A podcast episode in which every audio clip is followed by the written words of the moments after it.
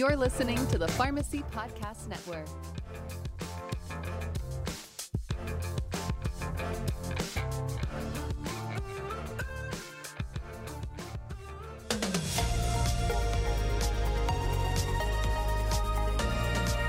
Hello, and welcome to Pharmacists United for Truth and Transparency, the PUTcast. PUT is a not for profit industry watchdog organization dedicated to exposing the truth about the shady, abusive practices of pharmacy benefit managers and how they affect American patients, healthcare providers, and taxpayers. On the podcast, we'll talk to pharmacy industry experts, influencers, and patients, always with the goal of bringing the truth, transparency, and solutions to America's prescription drug affordability crisis. Hi, everybody. Welcome to the podcast. This is Monique Whitney, the Executive Director for Pharmacists United for Truth and Transparency. We are so excited to be back again in 2021. And with me is PUT President Scott Newman, who's also my co host. Hello. Thanks for being with us, Scott. So, uh, at the time that we're recording this, it's been only 2021 is only a few days old, and there's already a lot, a lot happening, which is what I think is going to make this particular episode even more interesting because at, as we're recording this, we are in I don't know week whatever of the the vaccine rollout, and there's been a lot of political drama uh, but we have an opportunity to talk about something also very dramatic, and that is uh, this acquisition of Medicure, this Canadian drug manufacturer, and, who acquired Marley Drug. Yeah, so that's uh, an, interesting, you know, idea that, that, these guys have put together, and uh, I think we should just note that that um, Marley Drug is in North North Carolina um, and and this is a Canadian company that is trying to, you know, break into providing a, a, a drug that you know is difficult to even get on formulary without all kinds of hoops and restrictions. So it'll be interesting to hear their take on this. Yeah, yeah. The hardest thing up to this point, and I think you would agree with me on this, has been just trying to understand from a manufacturer's point of view what it's like to try to work with a PBM because we know, we know from the pharmacy side, I know from the patient side, but we have this incredible opportunity to get a behind the scenes look at uh, you know what happens with a drug that would have been a $700 drug for a patient but is now a $90 drug or a $1 a day drug. So with that, let me introduce the our, our two panelists, the stars of our show this evening. First is Neil Owens, who is the, the president of Medicure. Neil, welcome. Thanks for the invitation. I'm glad to be here. We're so, so glad to have you. And then, of course, Dave Marley, the founder of Marley Drug. Dave? Good evening. Glad to be here.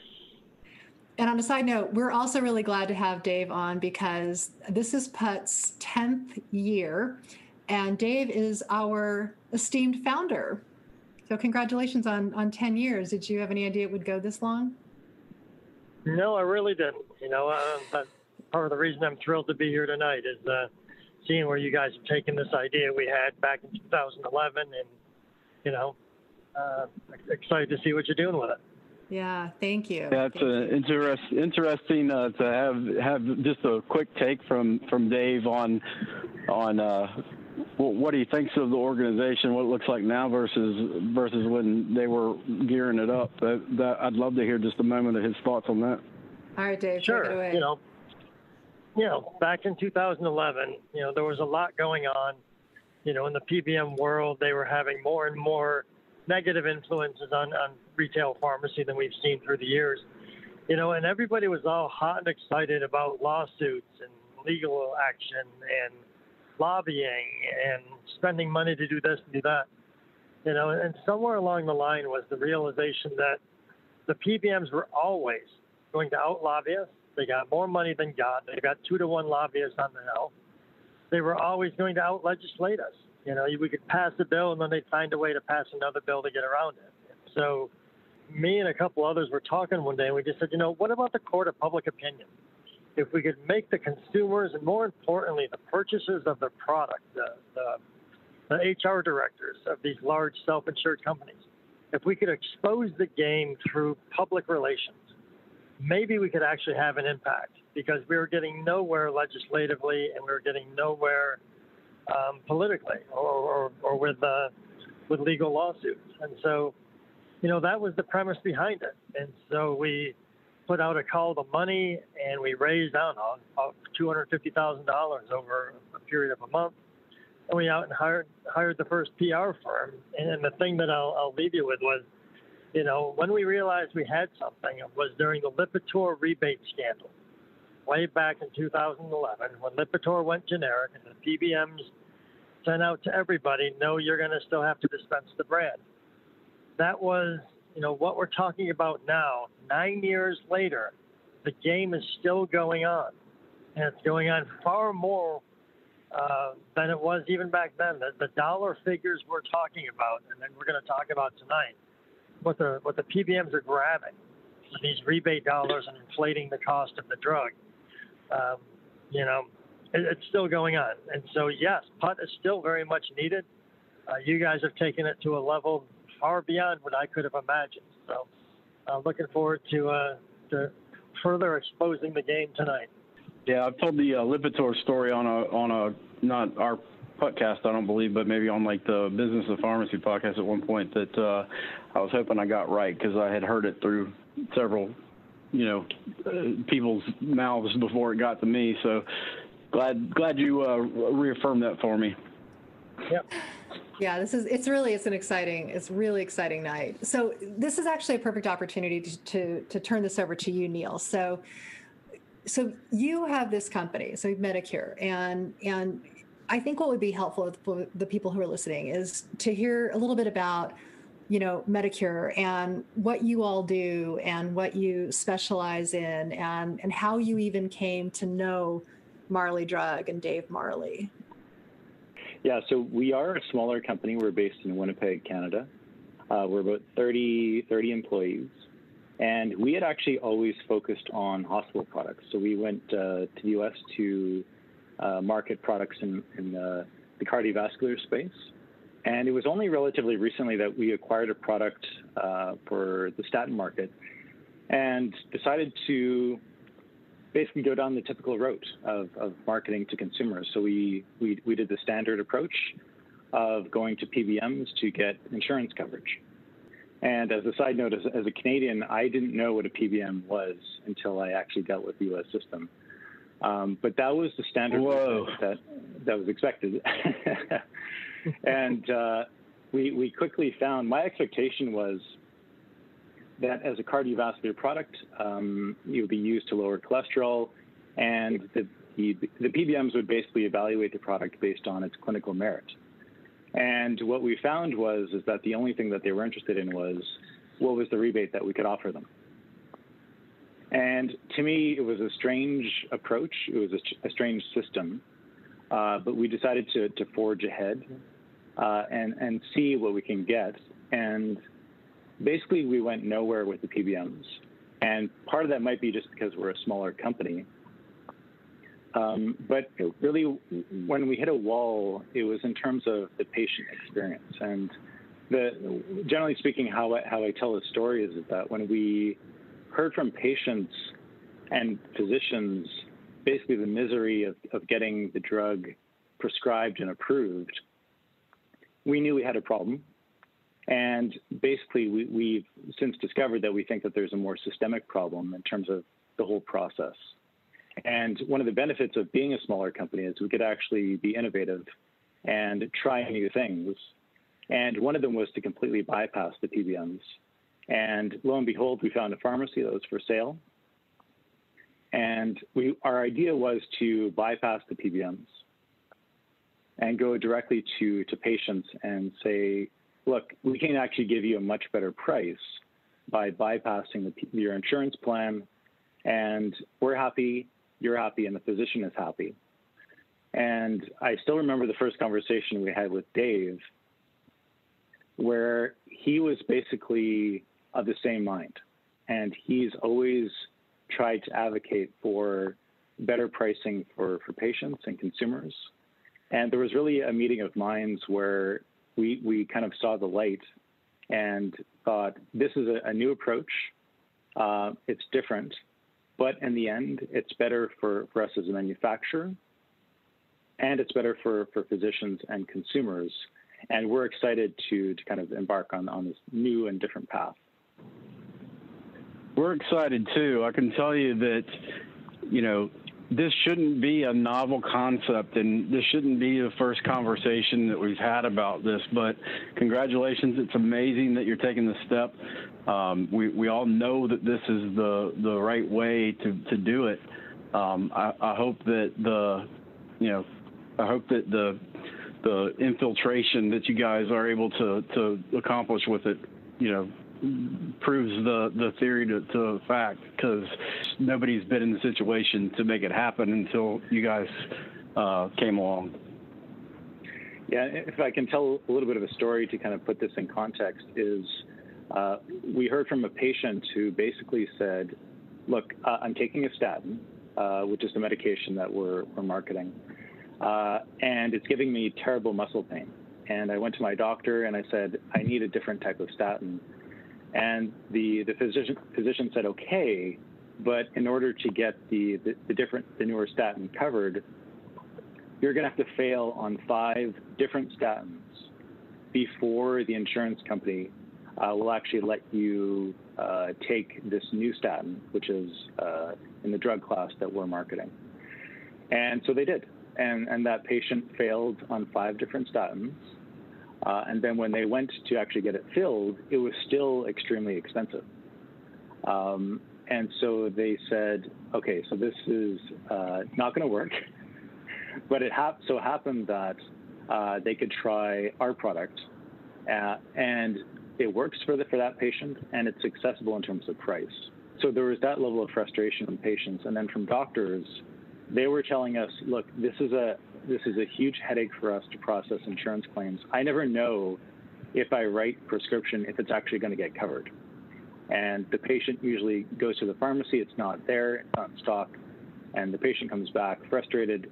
And the doctor actually doesn't know why it was rejected by the insurance company um, in terms of, of, prior authorization. But uh, they have all of this overhead in terms of staff in order to process uh, the insurance claims. So when, when we've spoken to, to physicians about this concept, they immediately loved the idea. And they said, this, this is a, a game changer for us because we know that when we find a right medication for, for a patient, uh, we know it's going to get filled. And we know that that patient is not going to come back with a sticker shock of what the price is and that it's actually going to get filled. So those are, are kind of the two perspectives that we used in order to think about a, a different a different model. Okay, so there's a lot to unpack in just that that one story. You know, you've already touched on rebates, uh, step therapy or fail first therapy uh, for a drug that was then in the end super expensive but didn't wasn't necessarily didn't necessarily have to be that expensive. There, there's a lot to say about that and i definitely want to talk about that but one thing I, i'd like to do is i'd like to ask dave. Dave you wouldn't you know just sell your pharmacy to anybody so i'm curious about what prompted you to have this kind of relationship with a manufacturer? Why why sell your pharmacy to medicure? Why why do this you know, this is a really going to be a really fun story to tell. I don't think I've even told this to Neil, um, so this may be the first time he hears this. You know, the day that I spoke to them on the phone, I had spoken to what I'll call three other suitors. You know, as part of the part of the process of putting a business for sale, we hired a broker that was, you know, shopping us around. And I had talked to two other people and had to explain who we are and what we do and why we do it, why I thought we were so great. And so honestly, I was tired. I was like, all right, last call of the day. Let me just get through this one. And you know, the I get them on the phone, and they're talking about this brand name drug, and I'm like, oh shit, here we go. You know, they, they want us because we we've got our our, our 50 licenses, uh, but they expect us to be able to process claims through insurance because they're a brand, and they're talking about a brand statin. And it wasn't until Dr. Friesen spoke up, the uh, the CEO of the company, and said, "No, we don't like PBMs either And I was like, oh, oh well, all right, wake up, get back in the game here. I need to see what these guys are talking about. And so when they explained, yeah, that's a brand name drug, but it's only ninety dollars for ninety pills. And then I was like, wait, wait a minute, back up a second. You're you're a brand name drug. You're selling a brand name statin at a generic price. Well, yeah, and then then, they, they went on to explain what their goal was. They said we don't like PBMs either, and we understand you don't like them, and so we just want to use your infrastructure to sell this drug. And at that point, you know, I went through the rest of the call and was trying not to, you know, jump out of my chair and go, please, please, please let this work. You know, I was trying to feign some of my enthusiasm because I probably would have sold it for a fraction of the price. but it just sounded, after everything that I've done in this arena for the last, I've had my store 17 years. And I think I started fighting with the PBMs day, you know, day one. This just sounded like the perfect. Could this possibly be true? Could could this really be the the way out? You know, when I say out of, of selling the store, but in a way that completely complements everything that our store has been about for the last 17 years. You know, with our discount generic program and, and our ability to get medications in the hands of people without touching the PBM. I mean, that's been our goal since, gosh, I think it was 2000, 2011 has always been about how can I get the PBMs out of my business model? And so here to have uh, someone who was who was interested in, in not only in what we do and how we do it, but understands it and wants to bring a product to to to, to the market through our system, and then from a business side, to be the only one that can do it, well, that's just a no-brainer. And so, um, you know, there's lots of lots of uh, just incredible synergies, and, and even the personalities from day one. We, you know, they all just seemed like family you know. Although I think I do swear a little bit more than they do, but I'm from New York and they're from Canada. But uh, you know, we're all a bunch of hockey players and hockey fans, and can we get along great? That's I think it's amazing. Yeah. Yeah. Definitely. I, I, I tell you what, if there's any type of uh, Canadian drug importation that I would support, this would be it. Well, you know, and that, that's important to discuss. And I'll, I'll let Neil cover that more, but it's important to, since you mentioned it in that frame, we got to make sure that, that we're clear on this this is not a Canadian importation product you know, or, or right. device. You know, these guys, their companies based in Canada, but this is just you know another manufacturer actually with a U.S. subsidiary. That's you know, where we're Absolutely. buying drug from, and it's not about Canadian importation at all. So just kind of going back to a second, it's unusual anymore to hear about an organization, uh, you know, like like a Medicure, right? Like Medicure, who who genuinely believes in this product. They believe in their product and they want to sell it because at a lower price and i don't mean just like a little lower price a substantially lower price because they they genuinely care about the patient. They, they have actual values. I mean dave you are pretty well known in in our industry in the independent pharmacy world for being someone with strong values you know who's outspoken and you know isn't afraid to say the thing that needs to be said. And so it's it's just it's really interesting that that you and and medicure that you all found each other because you're right. It's like you are you are like this family. Yeah you know it's um when i tell people or people you know friends of mine here, well you sold out you sold the business. What are you going to do? I'm like well i don't think i'm going to keep doing what i do because this is going to be a lot of fun. Okay, so Dave, taking into account the recent Supreme Court case, Rutledge versus PCMA, and the favorable ruling, how do you see that factoring into your decision to run with this business model? The reason that SCOTUS ruled against the PBMs um, and what we're doing go hand in hand. You know, the PBMs have hidden behind ERISA for so long to try and say you can't regulate us, you know, or the states can't regulate us because we're covered by ERISA, but ERISA has no regulations. And because there's no regulations, they've been, you know, gouging everybody and everything that they can get their fingers into. And so what we're doing with Medicure and Marley, you know, by by cutting the PBMs out only happens because there was no regulation. You know, if there was appropriate regulation, this wouldn't even have been needed. You know, if states had adequate control over the PBMs, this wouldn't have been needed. You know, this happened, this merger happened because it was the only way that this manufacturer could get their their you know cost-effective, clinically superior, side-effect averse drug on the market because there's no damn regulation. So, you know, SCOTUS definitely made the right Amen call. Hopefully, hopefully the states will follow suit, get the appropriate regulations and licensing in place to curtail some of this nonsense. So, you know, again, just a little tie-in between between what we're doing and, and the ruling of uh, the Supreme Court recently. So, so let's now actually go back and explore a little bit of some of some of the things that Neil you were talking about, uh, and you know, without uh, putting you too much on the spot, because you know, there's a certain reality to the conversation we're having. There's a certain you know kind of legal reality. I think it would really be great if you could tell us how a drug that should have been a $700 drug can be sold at the price you're selling it for and and still be profitable you know still keep you're a publicly traded company in canada still keep your shareholders happy. How, how are you able to do that? What tell us tell us about this. Yeah, so it's it's interesting. So the the way that the system works, and I, and basically the, the way that I was uh, kind of learned about the process myself, was that the the whole system is set up that there's a, a very high, what's called the wholesaler acquisition cost, or uh, kind of a wholesale price, and that's what most people will see. Uh, that's generally speaking the the price that you would pay if you don't have any insurance uh, or if there's no rebate from from the insurance company.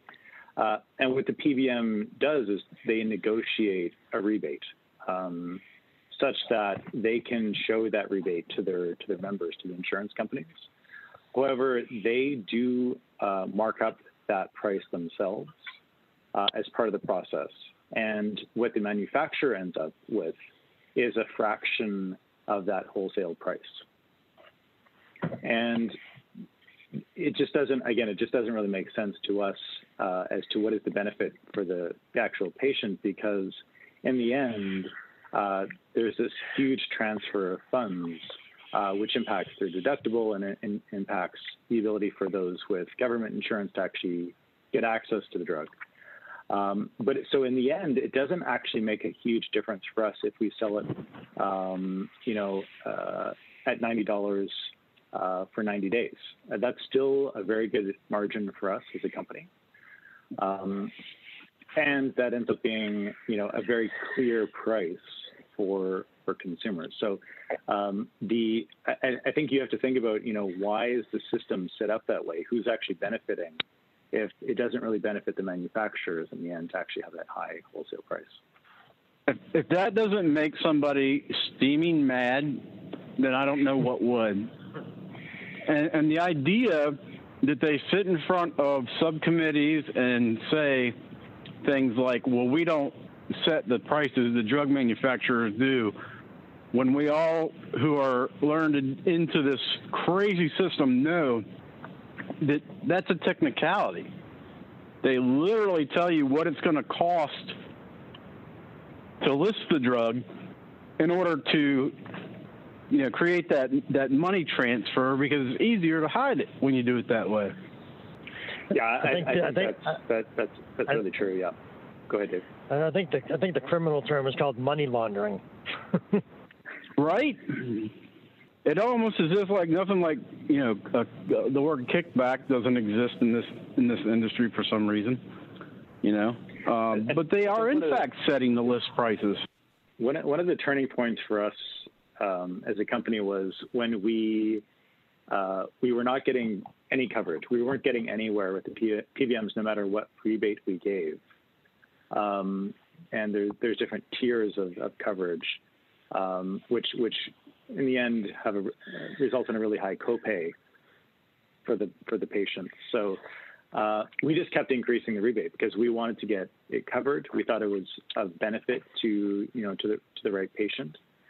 But at some point, we we said, you know, why aren't you giving us any coverage no matter what rebate we give you? And they said basically you're actually on par with generic statins, you know, which are some of the most accessibly priced medications out there. Um, but if we give the, if you give if we give you that coverage, it's going to hurt our quality metrics. And at that point, I just I said, you know what, we're not going to get anywhere with this, uh, and so let's just we have to find a, a different way of doing business because this is crazy. Absolutely crazy. It's fascinating that they would mention the quality metrics. Did they define the quality metrics just out of curiosity? So they didn't actually define it. Um, they, I think that was their their catch-all term to make us go away. Yeah, that's that's that's our working theory too, because that, it always seems to come down to that. Uh, we were presenting some model language at the American Legislative Exchange Council last month, and one of the things that we were we were talking about in our in our proposal was to eliminate the the excess certification fees that PBMs require of pharmacies just to be able to participate. You know, it's, it's such a company store kind of structure anyway. And the argument we got back, and it was so vehement and so passionate from the opposition was, "You're ruining our quality metrics." like, what are you talking about? I could buy it. You know, I give a check for five hundred dollars, and that'll buy your quality metrics right there. What are your quality metrics? Define your quality metrics. There was no no definition at all. So I was curious if they defined it for you, but agree. Seems to be a good catch-all phrase for them. Yeah, no, even even for the manufacturer, they they didn't actually define it. Um, and I, uh, just the the other part of the story for me is, is the you know the price game but also just you know what again just bringing it back to what does this actually mean for people who actually need the, the product? Because in the end these are people who just want to lower their their cholesterol. So you know they're these are, are real people who are struggling and to have they want to be able to use their insurance obviously because they're paying for it.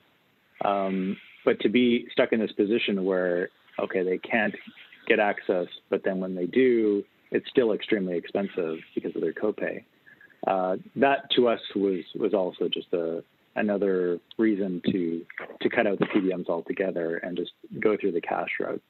So if if I remember correctly, the the, the brand version, it, its price is up over a thousand dollars now.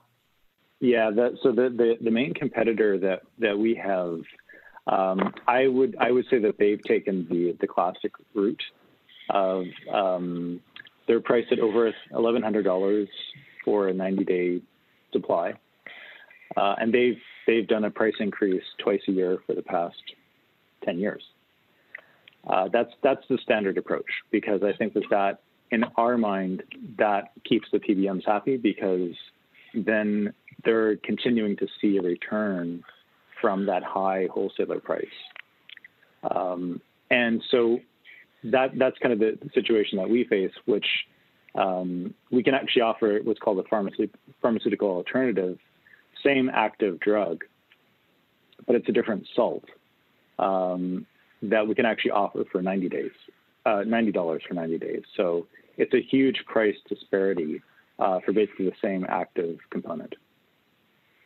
Could we talk about the um, the that that mechanism uh, for a second? And, and um, I'm very glad that you guys are, uh, you know, what I would consider in, you know, the, the, the drug manufacturer world, a moral corporation uh, you know, changing the salt form is kind of, a, or even changing, you know, a methyl group on a drug that the brand drugs do to make a product that's basically the same as uh, something that already exists from a from a functional standpoint.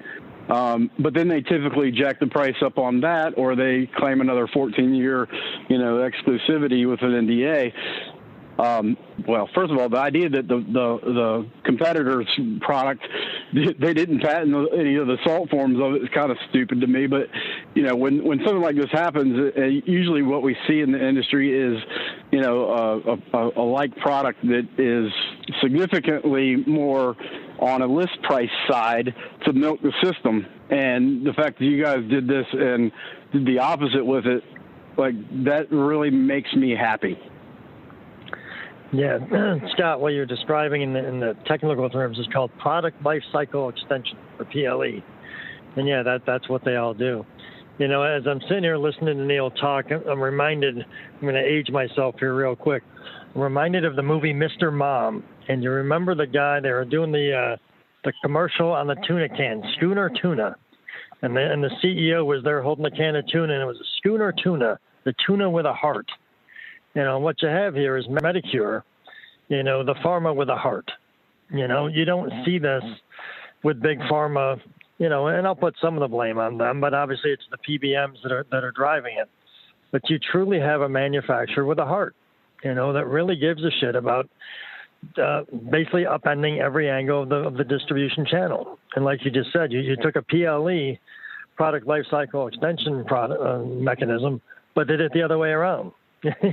you took a, a salt of pitavastatin, rebranded it as Zypitamag, and cut the price down to, to 90%. You know, you just don't see that. You know, mm-hmm. pharmaceutical manufacturers don't do that.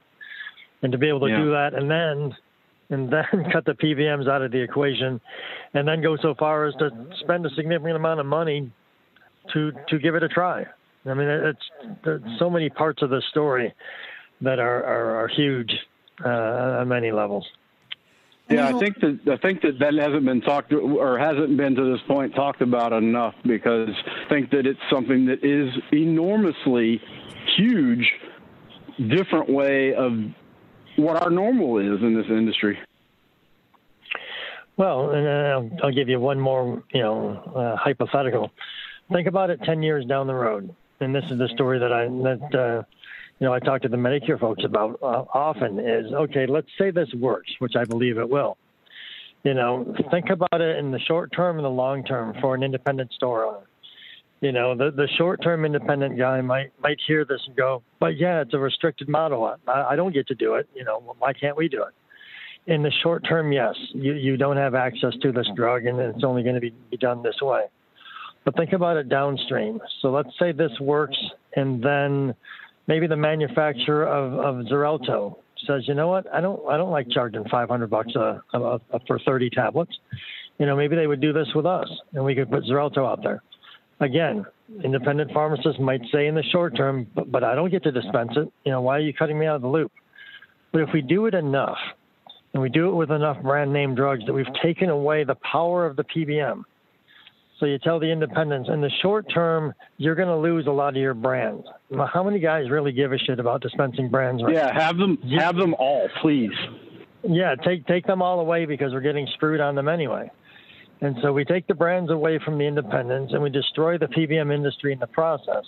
And then we bring everything back to what it used to be. you know, back and I'm I, I could I honestly I had, I honestly had that thought uh, leading up to this call when I'm driving down the road making a couple of local deliveries and I'm thinking to myself, you know, if this takes off, I mean, it really could change things, you know, you know, real real change for how our model works here because it just it doesn't work, but it keeps getting pushed and and, and forced to work. It's not sustainable though. This model it, it can't sustain the way in the direction that it's going because it's driven by the greed of you know a, a, a middleman that produces, manufactures nothing, distributes nothing, has no inventory to, to stock, and still claims on their taxes that they own the drug products that we're selling. Uh, but none of the expenses involved. And, you know, to continue to squeeze both sides of that middle person, you know, between the drug manufacturers and the practitioners, us, uh, you know, little guys, you know, it's not sustainable at all. The only way it's sustainable is if they continue to funnel it into their own businesses um, where they can hide more money. And you know, otherwise it all comes crashing down. Yep. But think about it, and I'll, I'll shut up after this last comment.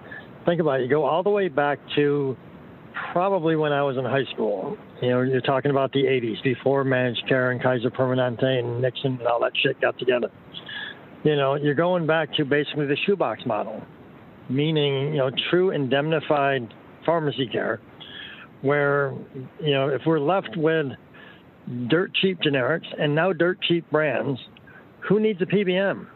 You know, most consumers I think would be glad to be able to walk in and out of a pharmacy, you know, at a dollar for pill on just about anything.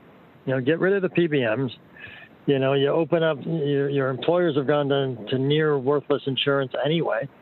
You know, you give everybody an HSA with a, a fixed dollar amount, and you get the prices of the generics and the brands down to, you know, thirty to fifty dollars a month, if if that, and you've t- totally destroyed the need for the PBMs. No, that ev- everything that that you just said, Dave. I mean, it- it's just it's you're you're you're spot on. You're absolutely spot on. So so a question that I, I think you both you and Neil have encountered in the past has been the you know can can other manufacturers do this is is what you're doing a sustainable model and how would that work i'm curious what your views are as far as the future of being able to offer something like what you're doing So, from my from my view, two things. One is this is a bit of a proof of concept, and that was actually one of the questions I had for Dave pretty early on: is why has no one else done this? Um, and so, you know, it it takes a while for people to wrap their head around this concept. But I, I think that you know, if we can prove that this does work, I think that it's going to be something that that's rolled out more widely. I honestly don't know how exactly, but I, I feel like that's the way it's going to progress because I, I think just for all the reasons we, we spoke about. The second point is my my hope and goal is to actually have other products that you know are are branded sold in the same way. So just re- repeat this with other products where you know for for whatever reason you know we've actually been approached by other companies who've said we really think this is interesting. Can can we work with you in order to sell our branded product? Um, and that's you know I, I think that as we progress we're going to get you know more attention as to you know this is an innovative way of doing things. And hey here are other products that are clinically beneficial that we can get for a much cheaper price where we're not actually going through the PBMs. and dave what do you think what are your thoughts on that Well, exactly. I mean, uh, pretty much what I just said. You know, uh, when when you when you remove the entire rebate stam, you know what you see and what, what we I mean what Medicure is showing is that you know okay so the pitavastatin all the studies were done you know all the R&D all the drug development. Admittedly Medicure didn't have to eat that because it was already done by the, the innovator with with the pitavastatin. Calcium with Livalo and so obviously there are some costs that they were able to avoid you know by by going with the with the salt of the drug. That being said you know um, there's one drug that comes to mind that you know, um, I do want to put these guys together because the uh, a cousin of mine is actually was one of the medical directors of getting it through the studies in Europe, and he he, he and I were talking when we were when we were uh, discussing Medicure purchasing us, and he was relaying the frustration that they've had. Same issues with trying to get it through the PBM process and trying to get it at a copay that works because they can show again in the cardiovascular space that that drug really has significant impact uh, for people with heart attacks, but they can't get it in the hands of people because of the PBMs. And so, you know, as as especially as newer drugs are coming to market, you know that uh, you know are being are, are treating newer conditions or different conditions, you know that may be naive to the process that that haven't been involved for so long that are so jaded to think, well, this is just how you got to do it. You know, if they're young like Medicure and they haven't been, you know, led to believe that there's no other way, then as these newer products come to market and as we bring attention to this model, again, I I, I can't find a, a logical reason that PBMs exist anymore. I mean, they just they don't need to be there, and so this is one way to get rid of them. Yeah, the evidence is certainly mounting for that. That anything beyond basic claims processing is uh, almost a non-starter anymore. And with the evidence that's mounting on rebates, and it's been mounting now for the better part of four years, and then with this, what we're talking about here in this conversation, you, you know, you you start to ask yourself a question, which is who who all needs to know this information. So so PUT, I know we didn't start out this way, and and Dave, you and I have talked about that about the the original audiences for PUT's work, but we've over the last few years, we've been invited into conversations with state lawmakers, and we actually we submitted uh, executive order language on on PBMs and eliminating PBM practices like rebates. But at the end of the day, we're still here. We're still talking about this. This is still happening. And so you start to ask yourself, well, if it's not the legislators who need to know and understand this, who needs to know and understand this? And the logical conclusion is right where we started, which is the employers. employers yep. You know, I said talking to Ivan the other day that, you know, when when PBMs originated, okay, it was unique and it was paper driven and it wasn't computer based and it was, you know, it was it was simply a way to get away from the shoebox. You know, in the old days, your mom and dad saved the receipts, threw them in a shoebox, and once a year they took them into HR to get reimbursed. And you know, managed care came along and said, "Well, we'll we'll help you do away with the shoebox. We'll do all that for you." You know, and then it became computerized you know, which even then made it simpler. Well, now we're now we're at the stage where basically claims transmission is a switch. You know, it's a simple computer program, click, click, and it's done. You know, why do we have all this fluff and juff crap in the middle where all you really need is a switch and someone to, to process it and, and to provide and certainly yeah, so cer- certainly we that just goes to show that we certainly don't need a middleman that thinks that their value to the drug supply chain is worth 40% of the list price. it's a hell of a lot more than 40%, buddy. You're talking 90%. I, am I'm, I'm giving them the benefit of the doubt. Fuck them. yes, right. Going with what they say that they provide with their their fancy language and branding. We've been um, we've been amused by some of that, but we'll talk about that on another on another uh, podcast in the future. And, and when we do, we'll all be sure to bring our, our glossary of PBM terms with us. So now, you know, here here you guys are. So we've got uh, a distribution channel now for this really great product. Uh, Neil, I'd love to know, you know, what what will you be doing now? How, how do you reach out to patients to let them know that this drug is available, that they don't have to go through five rounds of fail first therapy to get it? Uh, just what, what happens here moving forward? So typically we've worked with physicians to uh, tell them about, you know, the, the way, ways that they and their patients can access the product. Um, that's always been the way that we've operated, you know, coming from the hospital setting. Um, and Dave has actually been an excellent partner to help us learn and, and speak to consumers directly. Again, there's always kind of been that barrier uh, where where Dave's actually helping us to know this is actually how you should be communicating to, to customers. Um, and it's going to take a little bit of learning, I think, from from consumers to think, okay, this is a branded product, but it's a dollar a day. What's the catch, right? So I, I, think there's going to be a certain amount of education and um, messaging that has to go into this is, you know, a U.S. FDA FDA product. Um, you know, it's it's you know it, it's from a, a, manufacturer that has U.S. operations. Um, it's just about not you know keeping your, your insurance coverage for when you need it, and not necessarily you know having to use your coverage to actually access the product. So I think it's a, a two-handed approach for us in terms of you know communicating to physicians, and again, the, the response has been really positive so far. So they they just love the idea of fewer headaches in terms of dealing with the insurance companies. Uh, and then talking to, to patients as well. And again, the response there has been really positive too, where they say, okay, this is great, a great price. I know I'm going to get it, and it's shipped to my home.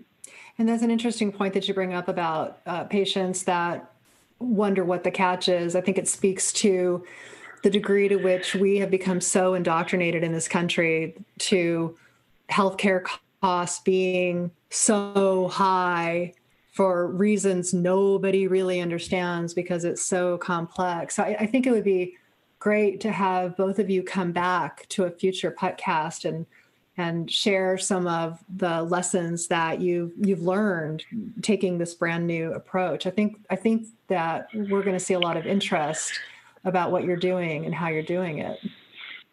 Yeah, that, that would be great. And uh, hopefully, you know, this is uh, something that really catches on. And we can talk about other products that have been added in, in terms of success stories. And I'm interested to see, you know, what is the response from the PBMs if we get any? You know, what are they going to tell us? I wouldn't be surprised if we had a few, a few reach outs and um, maybe a few surprises. Love to hear about that too, if that happens.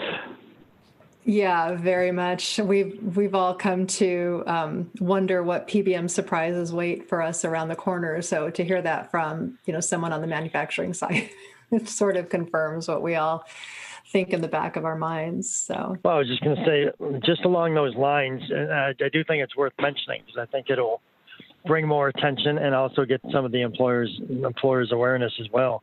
You know, we did spend some time today actually talking to a transparent PBM you know, we know they're out there.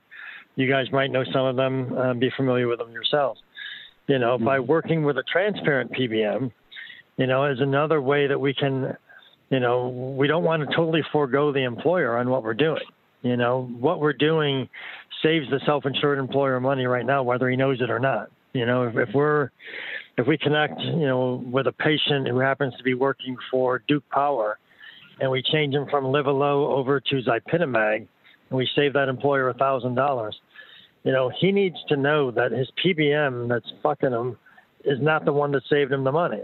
You know, what saved him the money was this pharmaceutical manufacturer and this pharmacy just saved him a thousand dollars and it didn't cost him anything for that to happen.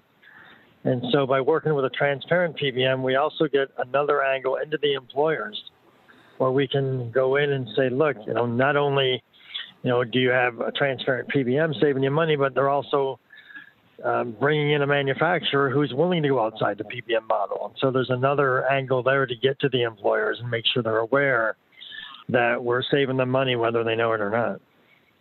I think that's really important to make sure that that story is is told along with this story because uh, otherwise, it'll get buried in the idea that oh well, this is just a, a, novelty, you know, an exception that you know this particular manufacturer decided to, you know, to to gain access, and and they'll try to minimize it to the point where you know it's not related back to the idea that every single drug manufacturer could do this. Right. I mean that that's really the story to the employer. Every manufacturer could do this, you know, and completely wipe out the PBMs from the retail space.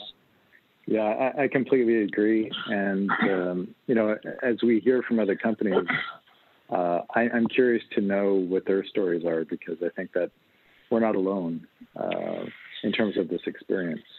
Having said that, there's a lot of money at play here, and that raises the stakes for everyone. So yep. that that that never that never decreases the amount of uh, problems. It only increases the number of problems. And I think that's a good point because right now the PBM lobby has done an excellent job of pointing the finger at the manufacturers and making it seem like they are these horrifically greedy entities when in fact what's really been happening is the opposite all along. There is a lot of money at stake. And if you are in a system, which the US is, where your product can pretty much only be sold and distributed by way of a PBM, then the kind of money that ends up getting, you know, passed back and forth starts to look not even good, but just basically reasonable, especially if you don't know that there's another way available to you. So I, I, think there will be a lot more to to talk about this in coming episodes of this of this podcast, and certainly. You know, Neil and Dave, we'd love to have you back, and and you know, any other for anyone else who's listening out there, any other manufacturers who you know want to be talking about their own experiences, please let us know because we would absolutely love to to share your story. I think this is the kind of thing that PUT was organized for, and these are the stories that that not only do we want to tell, but they they have to be told. These stories have to be told so that people can begin to understand what's really happening behind the scenes and why their drug prices and their healthcare premiums are so high. Yeah, no, thanks, thanks, Monique and Scott, for the opportunity, and, and happy to answer any, answer any questions if uh, anyone wants to reach out to you. Great, thank you. So we're gonna. So this is the the part where we're gonna close, and what I would love to ask, uh, actually, all of you, even Scott, who's uh, kind of panelist and co-host with me, is as you look to 2021. So we finished 2020. Yay! It's in the rearview mirror what are your uh, what are your hopes for 2021 by the time we you know get to the end of 21 2021 what do you hope will have happened either you know in in the industry or in the world? Just anything you'd like to say since we're starting with a fresh slate. Uh, neil why don't you go first? Yeah Matt, I, I was just happy to get through 2020 but uh, looking looking ahead to the end of this year um, you know, I, I, what I would hope to happen by the end of this year is, is that, you know, more people ask questions uh, of the way that the, the current system uh, exists. And I, I, think that that would be pretty exciting for there to be a shift in mindset. Um, I, I, don't think that there's going to be drug companies are going to be seen in a positive light by the end of this year. Um, but I but I think that there could be a shift in terms of, you know, is this the right way to, to do business? And who's really you know following the money who's really benefiting from this system? And i think that's kind of the first step is for, is for people to know that there's a different possibility and to really ask some some good questions. And you know that that really spans the spectrum of you know independent pharmacies uh, you know healthcare providers patients and legislators so you know them them thinking about you know let's let's see past the smoke and the mirrors and see you know what the real possibilities are, and uh, you know maybe find a different way of, of doing things. That that would be my hope. That's well said. And Dave, what about you? You know, first and foremost, you know, we, we've got to get this virus under control. You know, I think, thank goodness, you know, within two weeks, we're going to get some real leadership that can under, that understands public health and understands what we need to do to try to get our, our, our, our lives back in the United States. You know, I think it's going to take a full year. I don't think we're going to be anywhere near back to normal until 2022, but I think now we have a chance. You know, if we can get the vaccine distribu- distribution kinks worked out and get that going, uh, get the GPA involved in vaccine manufacturing and you know, nationalize the distribution channels. I, think we can get that fixed. What, what I, what, in terms of what I would like to hear, I mean, much the same what Neil just said. You know, and I've been, it's been my wish since we started PUT in 2011. You know, I want the employers to realize, you know, that their self-funded bank accounts are being rated by the PBMs. You know, the following year we're going to still have a lot of people unemployed. You know, a lot of the a lot of the the, the claims transmissions that they live on to to fatten their the PBM bank accounts. You know, I, I, I was naive enough to believe back in the crash of 2008, 9, and 10 that when we had mass unemployment, that that would hurt the PBMs. You know, because again, they live on these claims. If The claims don't get transmitted if there's fewer people employed, then they're making less money. You know, and the same thing's going to happen right now. We've got 10 million people unemployed they're going to start looking for ways to make up the money they lost. They're not just going to lose the money, they're going to be looking for ways to make it up. And it's going to come at the expense of the self insured employers. And so, what we're talking about here couldn't come at a better time because while we may have found, found a solution to one of the buckets of money, it's the biggest Ponzi scheme on the planet, what these PBMs do. And so, while we might solve this problem with this drug, and we may even solve it with all the brand drugs, they're not going to go away quietly. And so they're going to be raping the employers some other way. We're going to have to fig- figure out what that is because it's going to happen. No, that's great. Scott, what about you? What, what are your hopes for 2021? Um, I think that my big picture hope, just from our side of things and what we do, uh, I, I, would like to see this concept successful. I mean, I know that, that being an independent owner, that I, I'm really standing outside of the window looking in, but you know, anything I think that you know, the responsibility that Neil and his his team, um, Dave included, have with this, you know, this this new uh, you know, cliched great power have great responsibility to make sure that the story is told. And I hope the story gets told accurately. And, and, and I hope that, that, that they own making sure that, that the story is told um, as much as they do having to answer to their shareholders while doing it, because I think that that will long term, as they've mentioned, um, uh, you know, help to, to knock a few more dominoes down until until the whole whole thing falls. But you know, I, I would like in 2021 for the Department of Justice to actually hold, you know, hold the standard that they haven't held in 30 years and, and stop allowing these monopolies. I, I would love to see them get broken up. You know, we haven't had a, a real good break breakup of a, a, corporation or anything like this in a long time.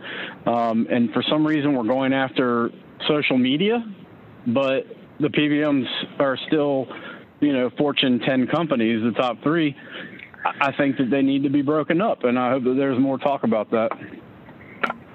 Yeah, I agree, and I think my hope for 2021 is is has threads and everything each of you have said. That I I hope that there are, I hope people do start to ask the right questions, and I I sort of hope for a collective eye opening, because it's frustrating to me that, you know, a group of organizations could point the finger at, for example, manufacturers and say they're greedy and they're you know responsible for the mess we're in when the people pointing the fingers are sitting in the you know the top 10 of the fortune 500 and the people they're pointing the fingers at haven't even made the top 50 uh, you know it's just i'd love to see people open their eyes. Oh, they even they even point the fingers at, at the independent owners and call us greedy you know?